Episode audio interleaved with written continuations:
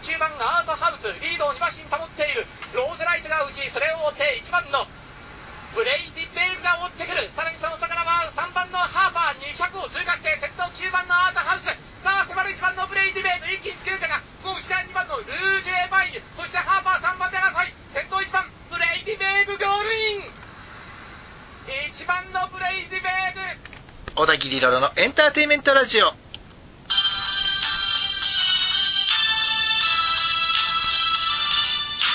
昼間聞いている人はこんにちは。夜聞いている人はこんばんは。小田切ロロです。1週間のご無沙汰皆さんいかがお過ごしでしたか？うーんガミ。ガミりました。まあルメール川田軸の総流しで一応引っ掛けて2番のねルージェバイは取れたんですけどガミガミガミですよ。まあしょうがねえかな。これ久しぶりのなんかその123っていう組み合わせだったらしいね、うん。まあ、あの、ハーパーがね、外から刺してくれればね、3連単もあったんですけど、そうはもいかなかったなっていう。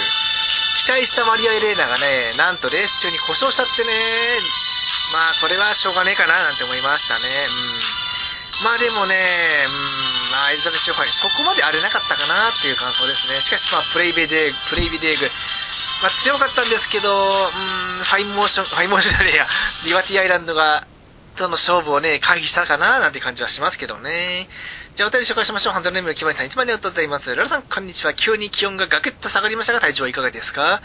寒いには寒いんですけどね、まあ何分こういう体型なんでね、あの、ちょっと動くと汗が出るんで、まだそこまで寒くはなってないかな。うん、でもね、急激に寒くなるとね、僕でもね、まあ元は冷え性だからね、うん、読みづらいなと思いながら書いたプレイディベーグが勝っちゃいましたね。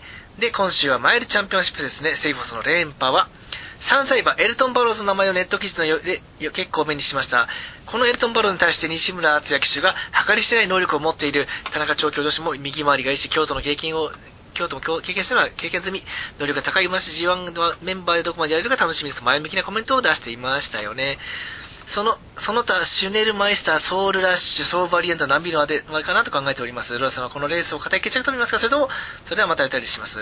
PS、大相撲のホームページ、幕内力士の好きな食べ物を見ていました。ほとんどの力士が肉と答える中で、御嶽海がイチゴ、飛猿、グラタン、アビ、バナナ、そして遠藤、長谷園のお茶漬け。素晴らしい回答に感動しました。これ遠藤の回答は、ほんと満点だね。うん。これで中谷のお茶漬けなんて答えるから、もうメーカーさんはもう大喜びでしょう。それはね、CM 以来来るわ。多分ね、その付け加えるとしたら、あの、煮込みラーメンなんても言い出しますね。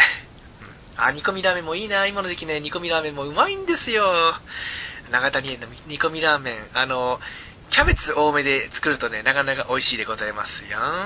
で、今週は、マイルチャンピオンシップが関西、今年最後の京都競馬場の G1 はマイルチャンピオンシップが行われます。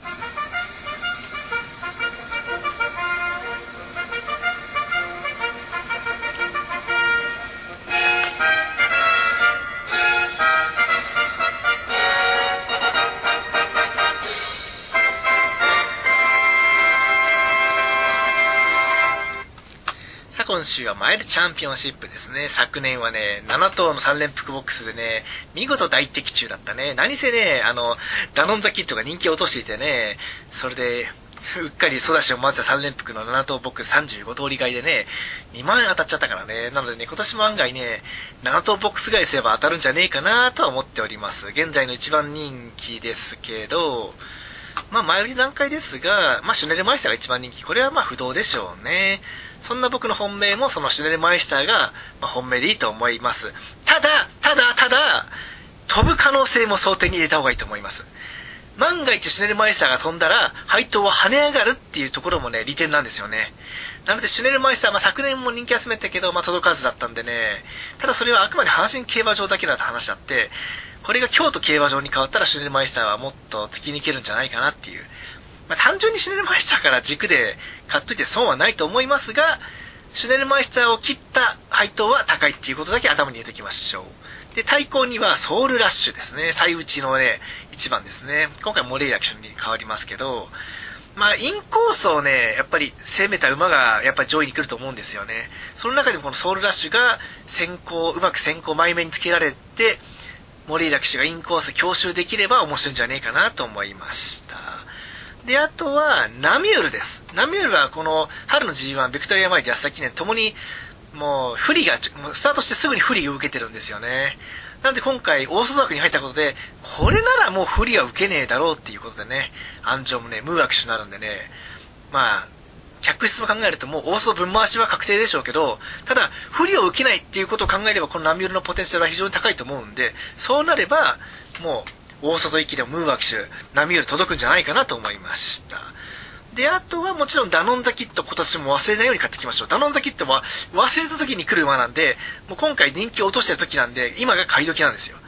ダノンザキットが内から、まあ、もしくは真ん中からスルスル伸びてきて3着っていう可能性があるんで、ダノンザキットはね、忘れずに買っておきましょう。で、もちろん昨年のセリ、勝ち馬セリフォスもね、まあ、安田記念以来ってところは若干気になりますけど、まあでも一応やっぱり強い馬なんでね、切ることはできないでしょう。で、あとは、エルトン・バローズ。まあ、これは人気しちゃってますけどね。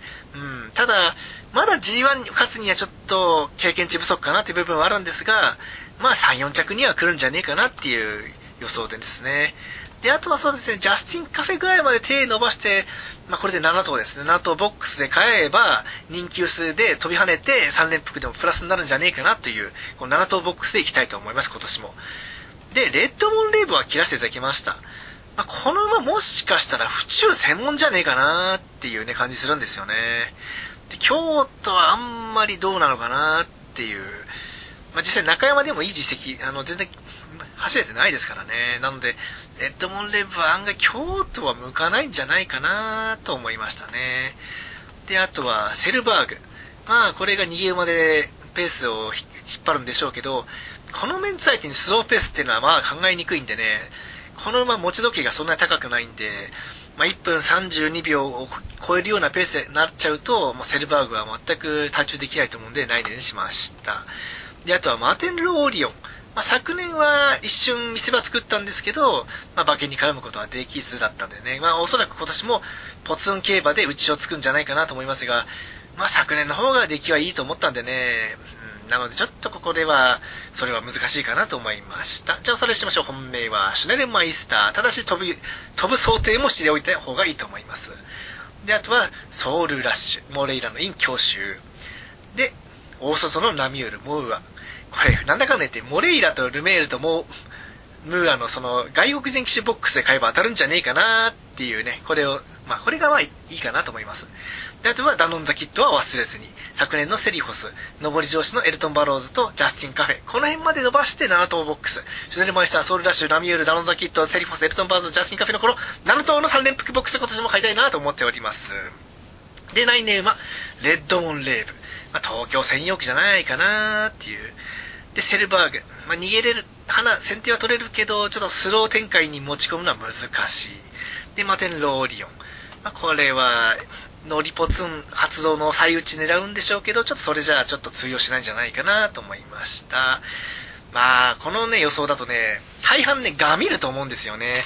ただね、そこうまくね、その、ガミらないようにうまく買うしかないかな。うん。おそらくですけど、まあ、シュネルマイスターが1着になっちゃったら、3連複は、本当に、15倍ぐらいつけばいいんじゃないかな。でもその15倍にドンと貼るのもまあありなんじゃないかなと思います。まあ何はともあれ、その、なんだかんだ言ってルメールですよね。うん。今年、今回川田って何乗るんだったっけ？川田はセリフォスか。あのね、ルメール川田流しもね、別に外れじゃないんですよね。うん。まあ、あとは当日の気配とか、まあ、馬場状態も踏まえると、向こう結構雨降ったんでしたっけ？そうなると、そこまでハイペ、あの、速い時にはならないかなっていう、1分32秒前後かなと考えれば、その辺の時計持ってる馬でいいかな。うん。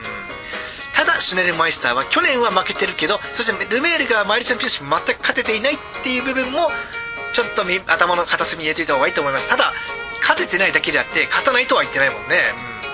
うん。だからね、にあの大穴狙いたかったらシュネルマイスターを切れ。確実はシュネルマイスターを買えこの2択ですね。ではまた来週の金曜日にお会いしましょう。お相手は小田切ラロでした。バイバイ。See you next week そして来週はジャパンカップ。リバティアイの大イクイノックス。これは現地で見たいけどちょっともう若くないから家で見ます。